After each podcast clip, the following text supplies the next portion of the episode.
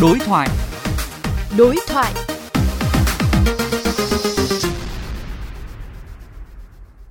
Thưa quý vị, mới đây chính phủ đã đồng ý phương án tổ chức kỳ thi tốt nghiệp trung học phổ thông thành hai đợt do Bộ Giáo dục và Đào tạo đề xuất. Theo đó, đợt 1 sẽ diễn ra từ ngày mùng 8 đến mùng 10 tháng 8 năm 2020 đối với các tỉnh có nguy cơ thấp.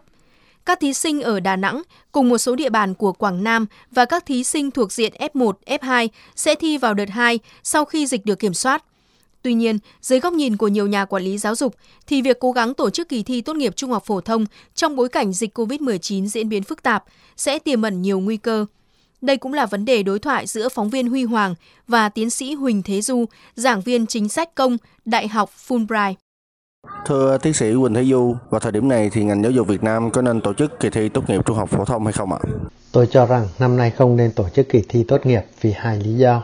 Thứ nhất, về vấn đề sức khỏe của cộng đồng việc tập trung hàng triệu người trong hàng nghìn, hàng chục nghìn địa điểm tổ chức thi là một cái rủi ro rất lớn cho việc lây lan của dịch Covid và điều này có khả năng là gây ra những hậu quả rất là tai hại cho cả xã hội và nền kinh tế.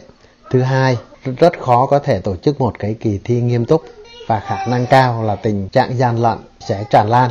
À, vì năm nay không còn cán bộ coi thi từ nơi khác đến. Bộ cũng chỉ cử một số đoàn thanh tra và kiểm tra.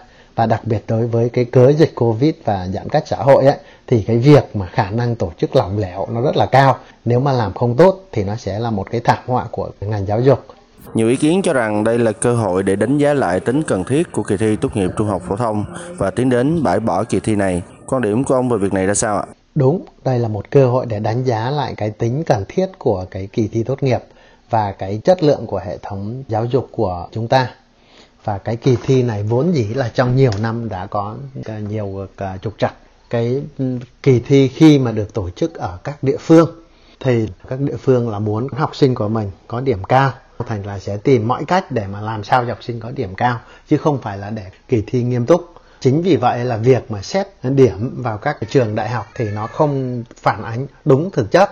Chính vì vậy tôi cho rằng là năm nay nên bỏ cái thi tốt nghiệp. Thì nó như cái mũi tên là bắn trúng hai đích. Thứ nhất ấy, là nó đã đảm bảo sức khỏe cộng đồng. Cái thứ hai nữa là giải quyết một cái vấn đề hết sức nhức nhối của hệ thống giáo dục Việt Nam.